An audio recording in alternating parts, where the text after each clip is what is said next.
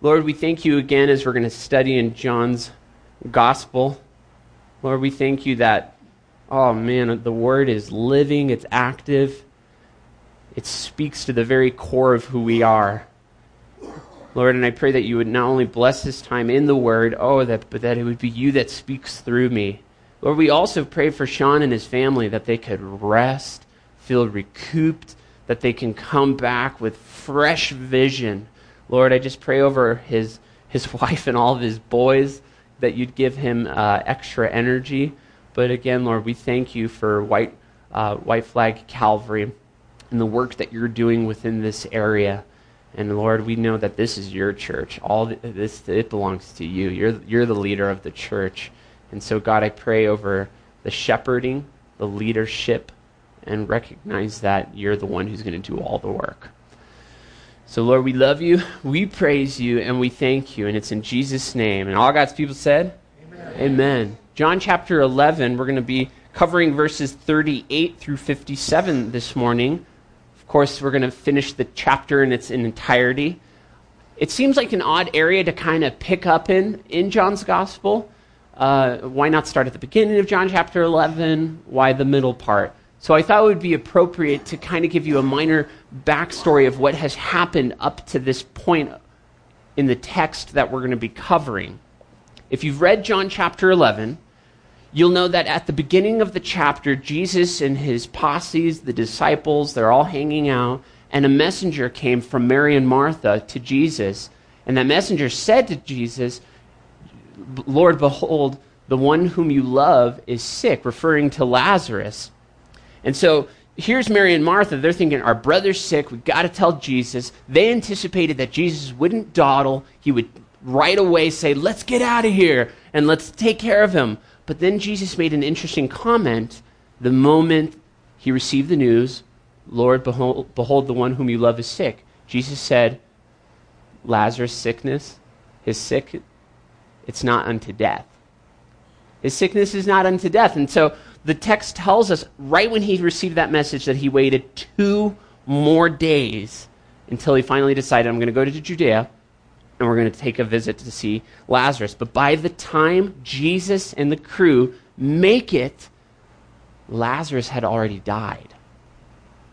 The funeral procession was already taking place in Judaism. It wasn't like common day, to, you know, today when it comes to funerals. You go to the funeral, you leave, you mourn for that week. The funeral procession lasted for days. And so here's Jesus arriving, and the very first thing he heard from Martha was, Lord, if you would have been here, my brother would not have died. And when I read the text, when I hear that, you, you can hear the frustration in her voice. I, I sent you a message. I sent you a message and you didn't come right away. And then Jesus says something so profound to, to Martha Martha, your brother will rise again. Your brother will rise again. And then he makes this segue into basically saying, hey, and by the way, I'm also the resurrection and the life.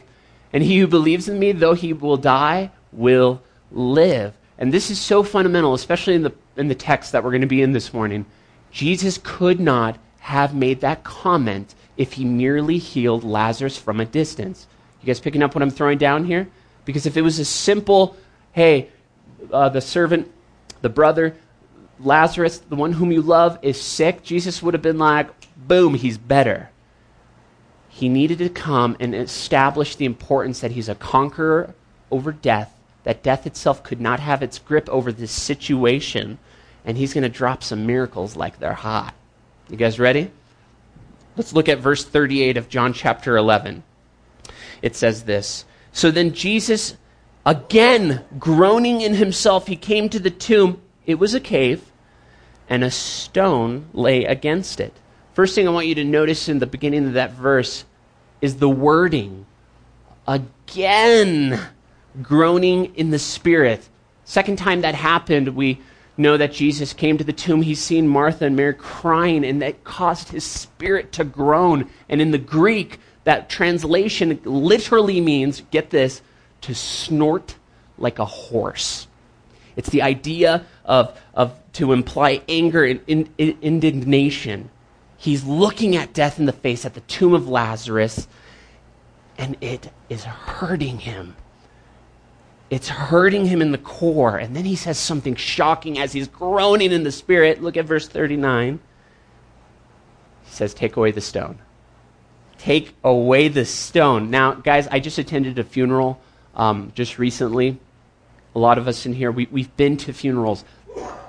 They're emotional, they are hard, they are oftentimes unbearable. Sometimes funerals, per, crazy things happen. My grandfather's funeral, one of our family members came to the, the, the funeral uh, plastered. And it was so sad because you're watching just this time to mourn and grieve, and then another family member comes in just completely and utterly plastered. And this person said some offensive stuff. Now, I want you to imagine yourself at this funeral uh, with, with Lazarus and the sisters, and everyone's mourning, it would be shocking to hear someone come and all of a sudden say, I'm here, but take away the stone. Which makes sense why Martha responds the way that she does to Jesus' funny request. Look at verse 39. So Martha, the sister of him who was dead, said to him, uh, Lord, my translation says, um, Lord, just kidding. Lord, by this time there's a stench for he's been dead, look at the wording, for four days. Now, I think the King James Version does a better rendering of this translation. I love it. The King James Version says, Lord, by this time he stinketh. it is. It's a funny response for a couple of reasons. Number one, it's funny because how blunt and honest she is. Like, Lord, you're crazy. That boy is stinky in there. No way. No. But it's also funny because if you know the context of John chapter 11, she gave a very spiritualized answer at the beginning of the chapter. Jesus says to Martha, Martha, your brother will rise again. And if you know in John chapter 11, Martha will say correctly, Yeah, I know he'll rise again, but, but I also know that whatever you ask of God, God will give to you. Martha was the one that if she, you know, was riding the camel, would have the sticker in the back that says, All things are possible with Jesus. He is the way. Like, she's the one who would rock the bumper sticker. But in this moment of the challenge, she, she is realizing, Yes, I know I said that, but Jesus, you just asked me to take away the stone, and that boy stinks. But wait a second, didn't you just say that I know whatever you ask God, God will give you? You know, it's interesting about that because, again, you hear the pastor speak up here, you hear Sean speak, you hear guest speakers speak, and there are times when we're, we are, we're sitting in our chairs, we're affirming, we're amening to whatever the pastor is saying. I agree with that, but it's in those moments, and I, I, soak this up. It's in the moments that Jesus wants to demonstrate the impossibilities of his power is in the moment that we can easily forget the promises that we just said amen to on Sunday to the pastor who was just preaching from God's word. That very thing that God was trying to penetrate our heart with.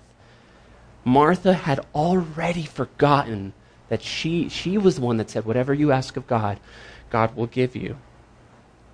And so Jesus is calling her out. All right, take away the stone. Take away the stone. But Lord, he stinketh. And oftentimes it's those moments when God desires to do that great work in your life, in your marriage, for some of you in your time of being single. It's in those moments when the Lord comes to you and he says, Let me take away the stone. Let me have access fully to your heart. I know you're a brother and sister. Some of you have been following the Lord for years, and I'm not, I'm not merely speaking of salvation here, which is just as equally important. I'm speaking to the believers right now that there are times that God says, Let me access everything because you've put something up that's caused me to not be able to fully access it. Take away the stone. And oftentimes, you know what we say? Oh, Lord, but it stinks. It stinks in there. And we say that because for some of you, for weeks you've been hiding things, for months, for some of you, a habitual issue you've been hiding for years. It stinks in there, Lord. Why do you think the psalmist once said, David, the guy was a poet. He said, Search and know my heart, Lord. Find any fault within me. That is a hard verse to say. You know why? Because it's basically saying, Lord, take away the stone, have access. You find anything that's not of you? Oh, show me, Lord. You sure? Yeah. Okay, good. Okay, slow down. Okay, one at a time. And it just keeps piling on, but it's appropriate. It is appropriate. Lord, I want you to find the source. Search and know my heart. Take away the stone. But Lord, he stinketh. Look at Jesus' response in verse 40. And Jesus said to her, Did I not say, did I not say to you that you would believe, that if you believe, you would see the glory of God? I love that wording. I'm a parent. Did I not say that parents, I feel like, do you say that to your kids a lot? I was at Target with all three of my girls yesterday.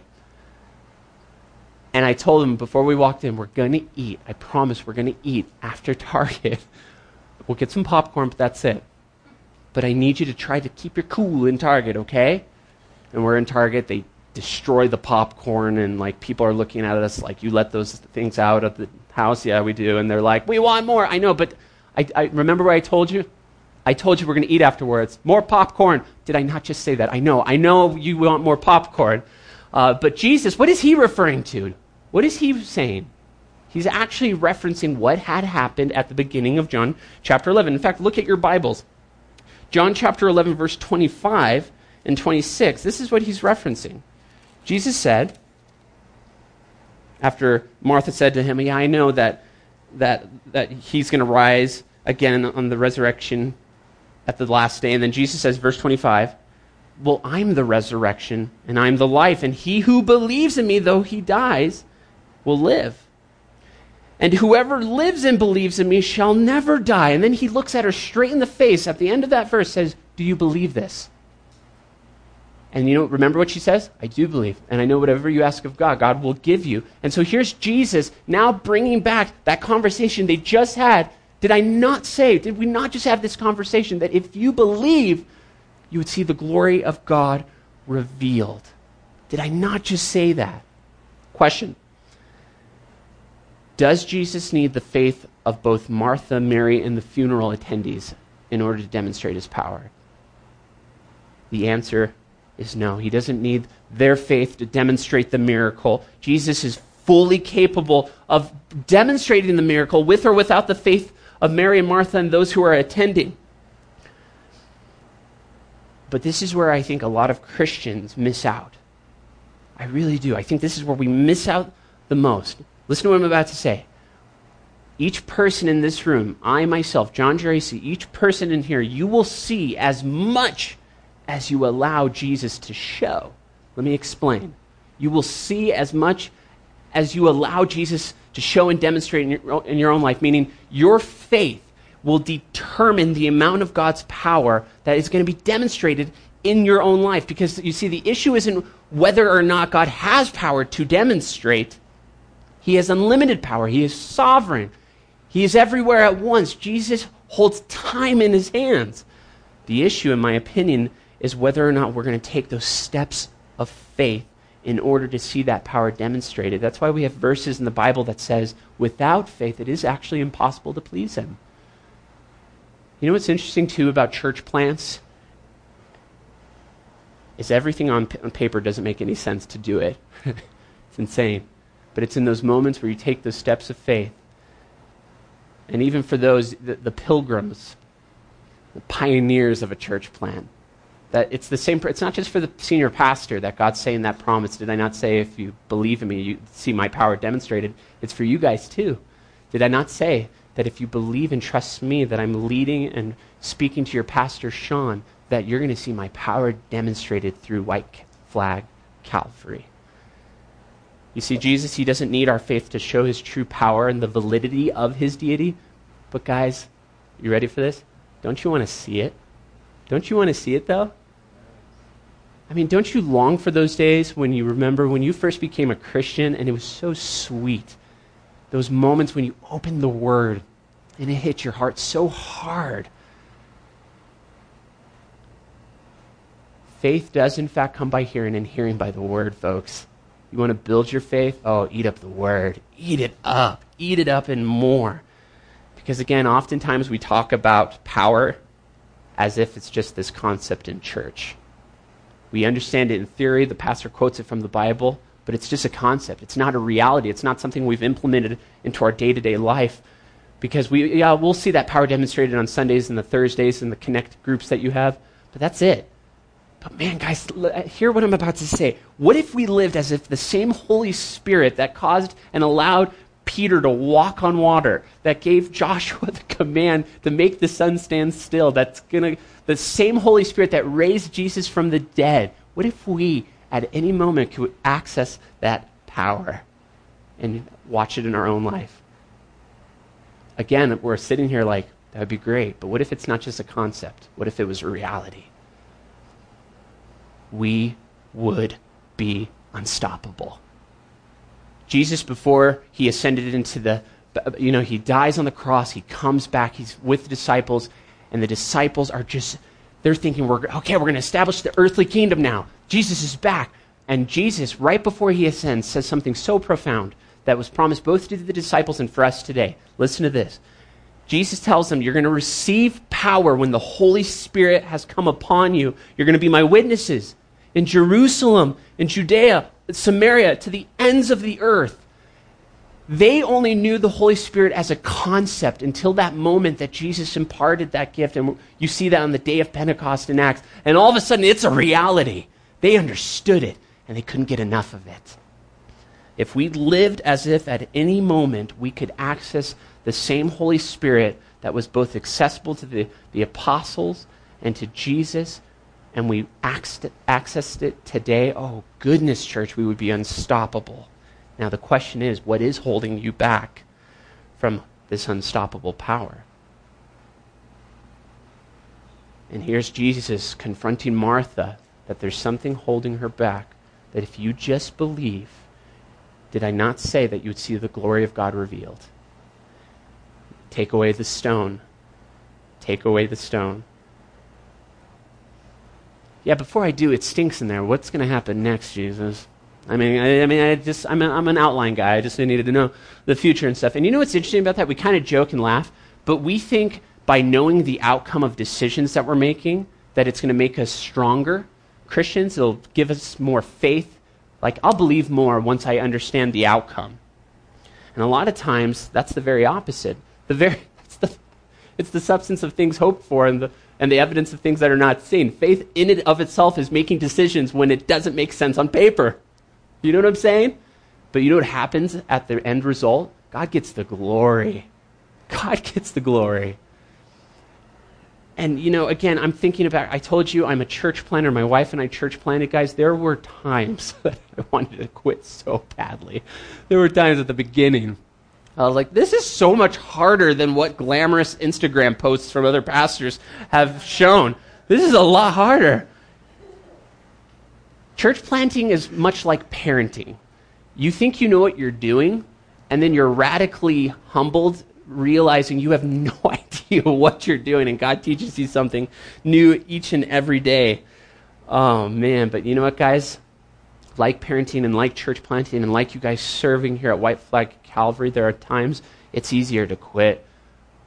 But you need that reminder of God that He will tell you, not the pastor. Did I not say that if you believe that you're going to see my glory revealed? And some of us, we want to throw in the towel on our marriage, the job that we have, our integrity, purity. What's the point? Might as well give up. And I'm here to tell you that Jesus is going to say the same thing. Did I not say that if you believe and you trust and you follow Him, that the glory of God can still be revealed. It's never too late. Oh, guys, it's never too late to take away the stone.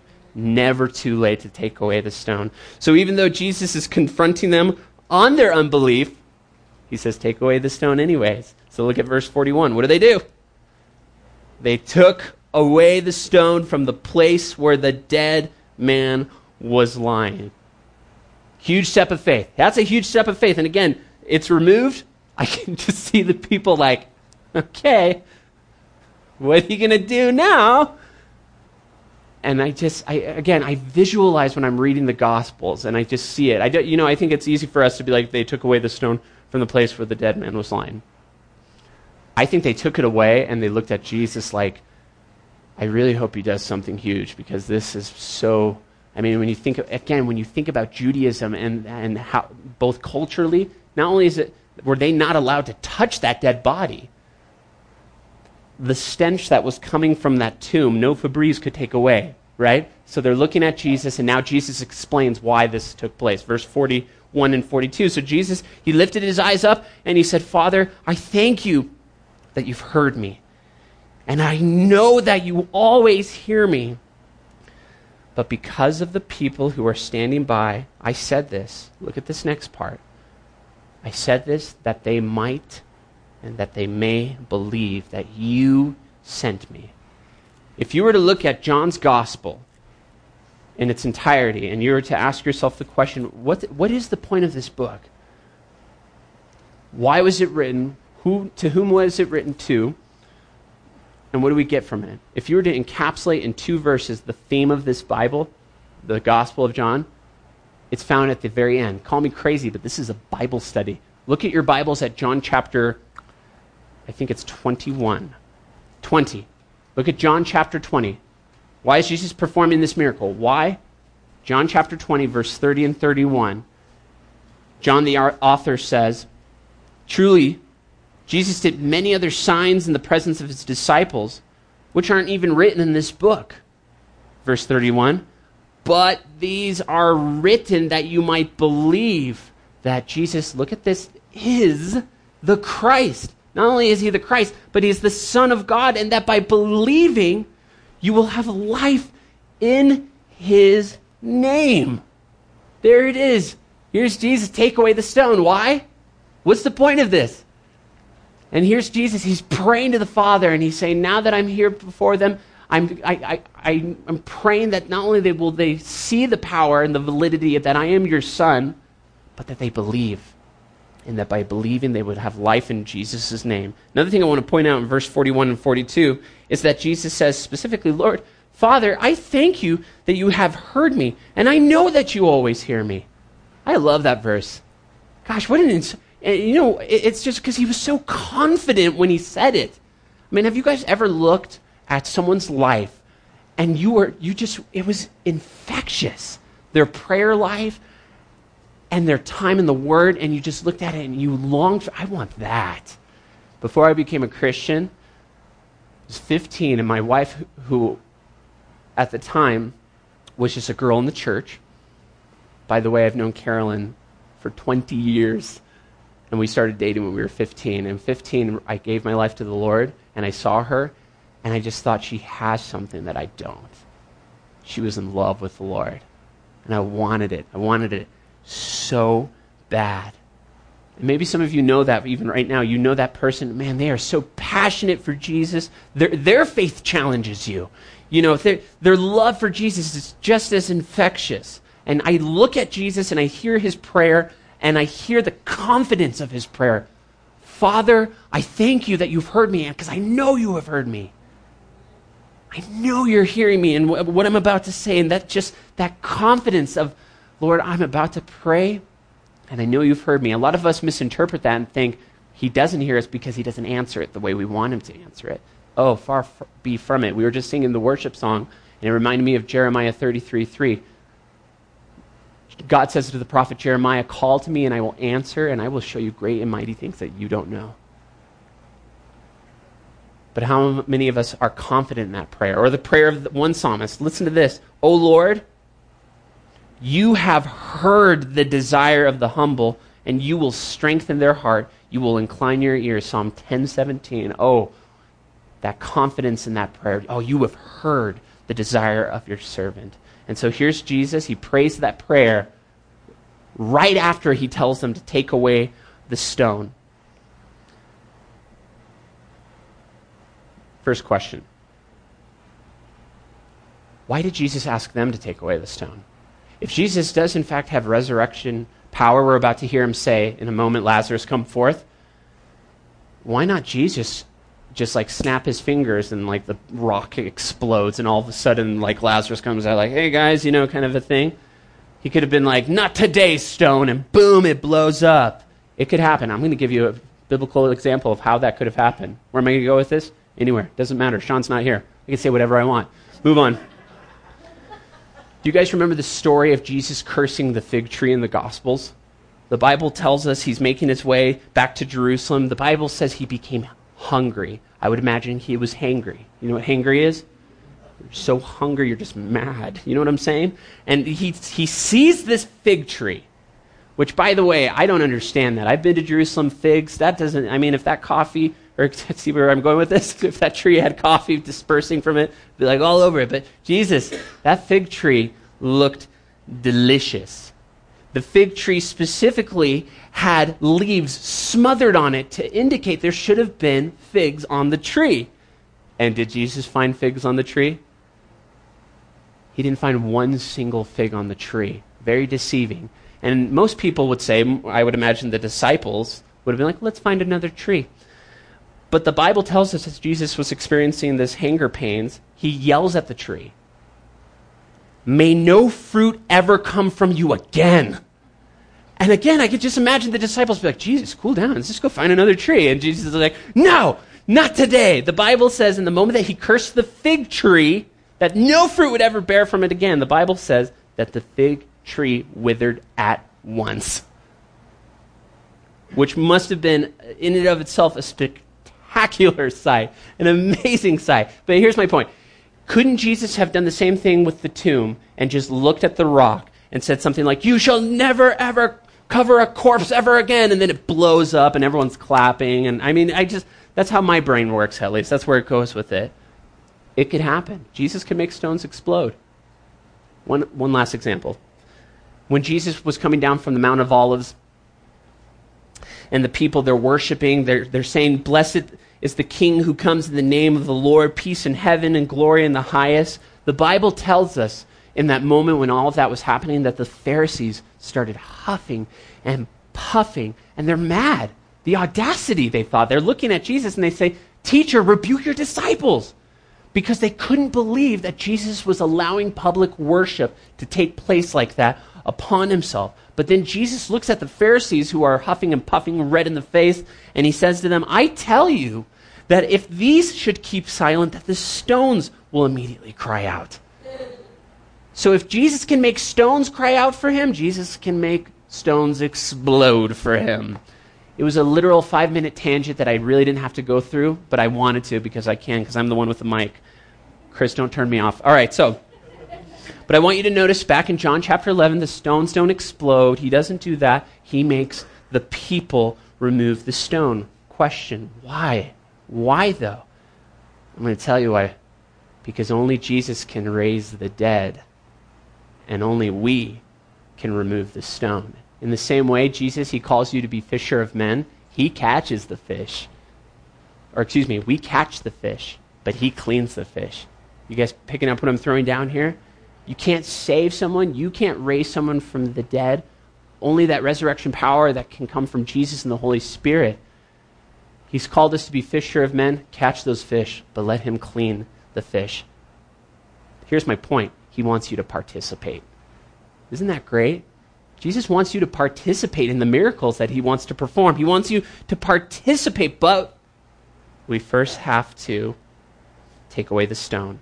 And if, again, if that isn't shocking in and of itself to say, take away the stone, look at verse 43. They take away the stone, and then in verse 43, he says with a booming voice, Now when he said these things, he cried out with a loud voice, Lazarus, come forth. Again, I've, I've been, I, I've seen and heard shocking things at funerals. And again, you attend a funeral, you understand. You see people angry at funerals, hurtful, remorseful, sobbing uncontrollably. Even when they're given the eulogy of the person, it, guys, it brings you to tears. You find out stuff about that person you never knew about at funerals. They're powerful, they're emotional times. And I wonder what the people thought the moment they heard Jesus say, Take away the stone, but then to say, Lazarus, come forth. And I want you to think about that. He's talking to Lazarus, he's speaking to a dead body as if it were alive. It had been four days since Lazarus had been in the grave. It's not this like he's been gone for an hour, he's dead.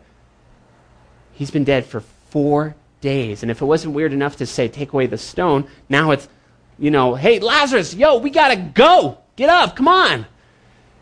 It seems both offensive and weird But if you think about it, it's neither one of those things because Romans 4:17 declares concerning Jesus, he's the one who gives life to the dead, calls into existence the things that don't exist. Again, here's the concept that I'm talking about of power and the Holy Spirit, but it's not a concept, it's a reality. He gives life to the dead. He allows and can do everything that's consistent with his character and his spirit. Lazarus, come forth. Again, in those days, they didn't embalm people when someone died, they wrapped them up in bandages, pieces of cloth. Every single appendage had to be covered, and they would put spices in the tomb in order to, again, help preserve the mummification process and the stench that would come from it. And like I said, no amount of Febreze was going to take away the smell that was going to radiate from that tomb. And so you can imagine the shock of hearing Jesus say, Lazarus, come forth, not only must have been bizarre, but you can imagine the reaction of the people of what happens next. Look at verse 44. And he who had died came out bound hand and foot with grave cloths. His face was wrapped with, uh, with a cloth. And Jesus said to them, Loose him and let him go. So here's Jesus. He's fighting death at the at Lazarus's tomb, and then he's just, I just you know death won't have its grip on you. I'm the resurrection. I'm the life, and though he he who dies will live, come forth, Lazarus. And I'm telling you guys that Jesus didn't do this as a parlor trick. He did it in order to demonstrate not only the validity of his deity, but to demonstrate that he has power over death. That death itself as we know it, the Bible says it's the point that every man dies, and then after this, the judgment. You're dead and you're gone, you're in the grave, but Jesus is saying, I have power over death, even death itself. I am exactly who I've been telling you that I am I am the Father's son and I am here so that you might believe in that by believing you will have life in my name. I've conquered death. And not only is he going to conquer death through raising Lazarus, he's going to conquer death at the cross. And I, I, I just, I, I have to tell you guys this with confidence that if you are here and you've given your life not only to Jesus and you serve the, the Most High and you call Him your Lord and Savior, guys, death no longer has its grip on you either. Death no longer has its grip on you. You are no longer marked by condemnation. You are no longer lost. You're found now. You were dead. Now you're alive. And that's why Jesus promised, him. it's because I'm the resurrection and I'm the life. That's an amazing promise. Another thing I want you to notice at the end of verse 44 that Jesus tells them, he instructs them loose him, let him go. He doesn't say, look at him struggle. Someone Instagram this. Someone post this on YouTube. This is going to be amazing. You know, he, he has the people participate yet again in the miracle. He made the people unwrap him. And I want this to hit home for you guys too, because a lot of times churches feed me, now I'm leaving. But church and ministry does not just merely consist of getting fed, but it also involves you guys getting involved in people's life. Listen to what I'm about to say. Jesus asked them to remove his bandages, which by all accounts probably was smelly, was probably messy. But you know what's interesting too about ministry? Jesus wants us not only to get involved in people's messy lives, but he wants us to help take off the old bandages, help them understand this lifestyle that they used to embrace and indulge in, that they're marked now by the blood of Christ, and that very thing that they thought was appropriate is no longer the very thing that should define them. And it involves us helping them take off the bandages makes me think of what Paul told the church at Colossae. Listen to this. He tells them in Colossians 3 8 and 10, he says, But now put off all such things, put it all off anger, rage, malice, slander, abusive language from your mouth. Do not lie with one another. Excuse me, do not lie to one another. Big difference. Do not lie to one another since you have put off the old man with its practices. Verse 10, he says, and have been clothed. You've been clothed with the new man that is being renewed in knowledge, according to the image of the one who created it. Oh, what a privilege it is to be a part of the ministry, folks. There are times, and Sean would never admit this, but I'll admit it for him because you guys should keep coming to the church. there are times, and you look at the Lord and you're like, why are these people, though, Lord? and I mean that in the most loving way. But you know what happens as the Lord renews you and shows you things, and your pastor, as he's looking at your lives, and some of you might have messy lives, the Lord is using Sean and the leaders of this church because the bottom line is this this church exists so that we can walk in that newness of life together, so we can bear the burden together and share the reward together. Jesus looks at the people. He's seeing Lazarus coming out, wobbling out, and he's like, loose him. Loose him. And so look at the outcome in verse 45. The many of the Jews who had come to Mary and they had seen the things that Jesus did, what did they do? They believed in him. They believed in him. And this is why I believe Jesus at any moment, man, he turns grief to joy, brokenness to restoration, hate to love, unbelief to belief and truly trusting in him. He takes these devastated people at a funeral and turns their grief into praise. Must have been wild. But there is a Debbie Downer to every group, as many of you know. Look at verse 46. But some of them, they went away to the Pharisees, and they told them the things that Jesus did. And then the chief priests and the Pharisees gathered a council and said, Well, what shall we do? For this man works many signs. Verse 48 If we let him alone like this, then everyone's going to believe in him. The Romans, they're going to come, they're going to take away both our place and the nation. Now, guys, it's easy to passively read the scriptures and be like, let's move on. But this to me just it just blows me away. They just witnessed a miracle. They just witnessed resurrection power with their own eyes. They watch a putrefying, decayed body, a corpse, have new flesh and start walking around having life again. And how is it that they don't even believe after seeing that? Even in verse 47, they're the ones that admit, yeah, what, what, what are we going to do? For this man works many signs. They can't, they can't even deny the miracle and what took place. Yeah, they're like, yeah, there's Lazarus. He was dead four days ago, and there he is eating a falafel. I mean, I mean, he, the, the guy's alive.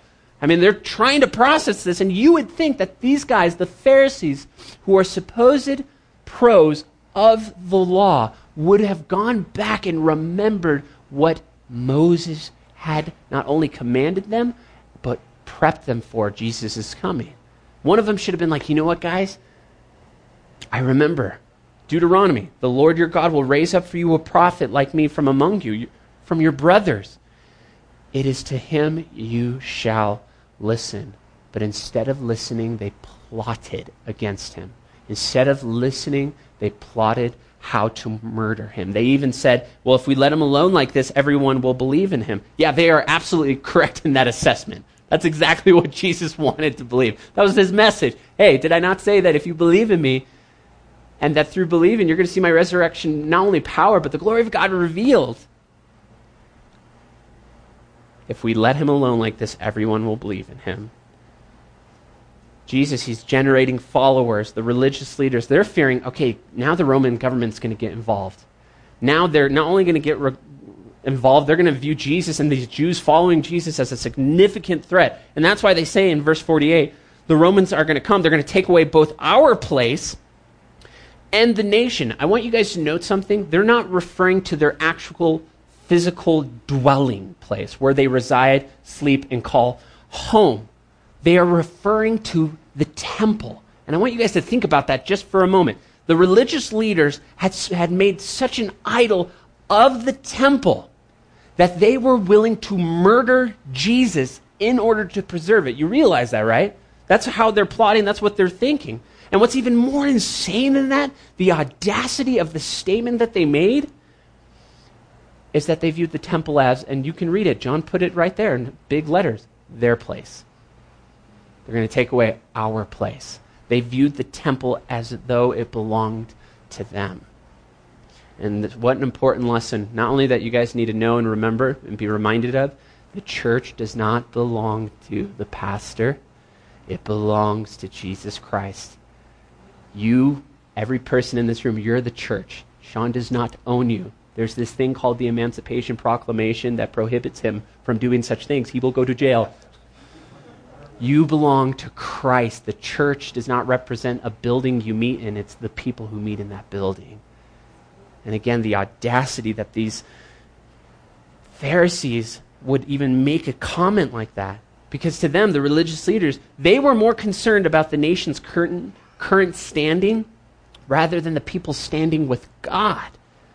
Oh, and may we never become that way, guys. May we be so more consumed with the love of Jesus that we are so fixated on loving the people and pointing people to Jesus and the goodness of his grace, that he has transformative power to heal marriages, restore individuals, and bring them to life again.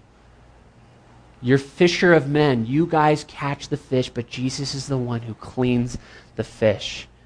Look at verse 49. So one of them, Caiaphas, being the high priest that year, he said to them, actually, before uh, we go on, Caiaphas, couple things we want to know.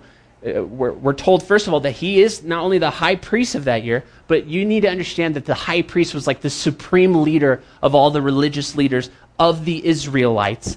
And so the, the, often the, the high priest he had this hereditary lineage that was traced all the way back to Aaron. FYI, he was the one who was the brother of Moses. And so these guys came from the Levite tribe. And because the high priest held the leadership position. He was like the, the head honcho, if you will. He was the one who oversaw and had the role of overseeing all the responsibilities of all the other lower ranked uh, priests, if you will. But anyway, so here's Caiaphas. Uh, he's being the high priest that year. He, he says to them, Well, you guys know nothing at all, verse 50, nor do you consider that it is expedient for us that, that one man should die for the people, and not that the whole nation should perish. Now, this Look at verse 51. Now, this he did not say on his own authority, but being high priest that year, he prophesied that Jesus would die for the nation. Verse 52. And not only for the nation only, but also that he would gather together in one the children of God who were scattered abroad. So we've got these two parties talking to one another the chief priests, those are the Sadducees, and then you got the Pharisees. The Sadducees weren't incredibly spiritual people. In fact, they were quite liberal in their way of thinking. They didn't believe in the Bible, or at least uh, most of the, the, Old Testament. They, they embraced the Torah, the writings of Moses, but that's it. They didn't believe in angels, they didn't believe in spirits, they certainly didn't embrace resurrections, which is why they're so upset right now, as you can imagine. But then you have the Pharisees. Now, the Pharisees weren't very political as well. They were, they were strictly religious. And FYI, the Pharisees had a very good beginning. We give a lot of flack to the Pharisees, but they actually were the ones who brought the nation of Israel back to the precepts of God, to the Word of God. And then something happened where they elevated the traditions of man over the Word of God itself. So a lot of times when we hear Pharisee, we're like, You Pharisee! They had a good beginning. They had a good beginning. ADD moment. Moving on. So you got the Pharisees, weren't very political. They were religious, not always, but they were religious. They did believe in the Bible, but again, they were incredibly legalistic. And what makes this all more, the more complicated is you've got these two groups of people all of a sudden who, by all nature, never work well together, find a commonality. And that commonality is Jesus, but it's to murder him. And so you have these guys coming together. They hate each other, but we hate Jesus, so let's join forces to see what we can do. And they're wondering, what do we do with Jesus? And so Caiaphas makes that comment that you know nothing at all, nor do you consider that it's expedient for us that one man should die for the people, and not that the whole nation should perish. Now, what Caiaphas is saying, get this, it's both blasphemous and sinister. He's basically telling the guys at this little gathering, like, you, got, you guys don't know anything. You don't know anything at all. Don't you get it? It's actually quite simple. Either Jesus has to die or the nation's gonna die. Either we kill him or we're all gone. This place, everything we've worked so hard, the nation, the temple, our positions, it's expedient that one man should die for the nation. And those are the footnotes of John, the author, 51 and 52. But God is actually going to take Caiaphas' blasphemous comment into something prophetic. Because not only is Jesus going to die for the nation's sake, folks, he's going to die for the world. The world is going to be redeemed through the blood of one man, and they don't know that yet. And so there it is. The council, they concluded all right, Jesus has to die, or we're done. The nation's going to crumble. Verse 53. And then from that day on, they plotted to put him to death. And at this, uh, and at this point, I should say, this is when their real political power is being enforced. We got to do something about Jesus. And then we'll finish with these last verses. Therefore, Jesus no longer walked openly among the Jews.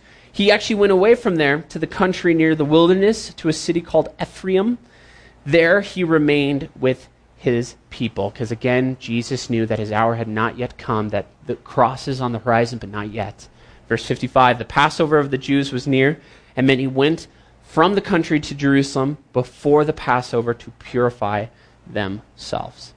So this means it's the last days before the coming Passover, which tells us that Jesus' coming betrayal, trial, and crucifixion is way closer. A lot of times when you read through the Gospels, I mean, this is just halfway through the Gospel of John, but at this point we're approaching, if you've gone through the Gospel of John, Jesus' last week. The last week is what the half, the last half of John chapter of John's gospel basically covers. So they sought Jesus. They spoke among themselves as they stood in the temple. What do you think? Will, will, will he come to the feast? Verse 57. Both the chief priests and the Pharisees had given a command that if anyone knew where he was, he should report it, that they might seize him. Again, Sadducees, Pharisees working together they found a cause, commonality, Jesus, let's murder him. And Jesus, he is, he's heading down to the Jordan River, and he's not going to stay in Jerusalem very long, or I should say, he wasn't in there very long until after, after Lazarus' resurrection. And then when he does make it back, it's his last week before his crucifixion. It's a good passage. It's a good passage of Scripture, guys. And, in, and here's the simple application before we ask these guys to come up and do worship and we take communion. If you truly believe that Jesus wants to demonstrate the impossibilities of his power in your life, get this, get this. It's the most it's the key part of the message. The first thing you have to do is take away the stone. You have to allow Jesus to access the very thing that you have not allowed him to access in your life. And I'm the first here to tell you as a failed, I'm not flawless.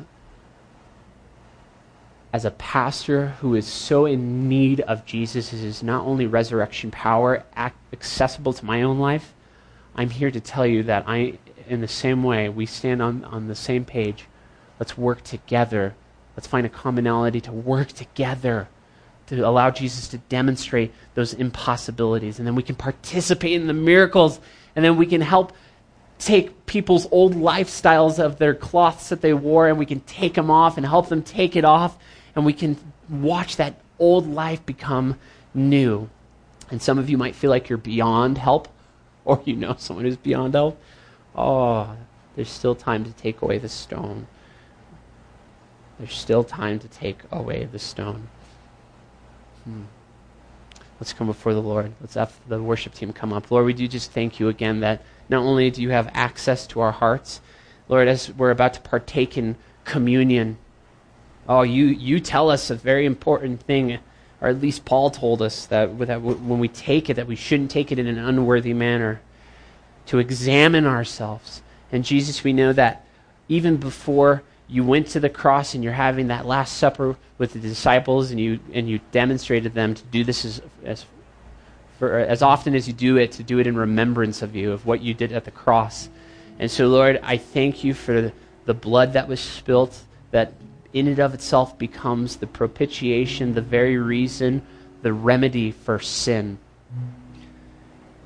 Your blood was spilt at calvary And you did say that. You said this was your blood of the new everlasting covenant, and your body that was broken, this piece of bread we're going to eat. It's to remind us of your body that not only was just demolished and, t- and just destroyed, but it was beaten and bruised on our behalf.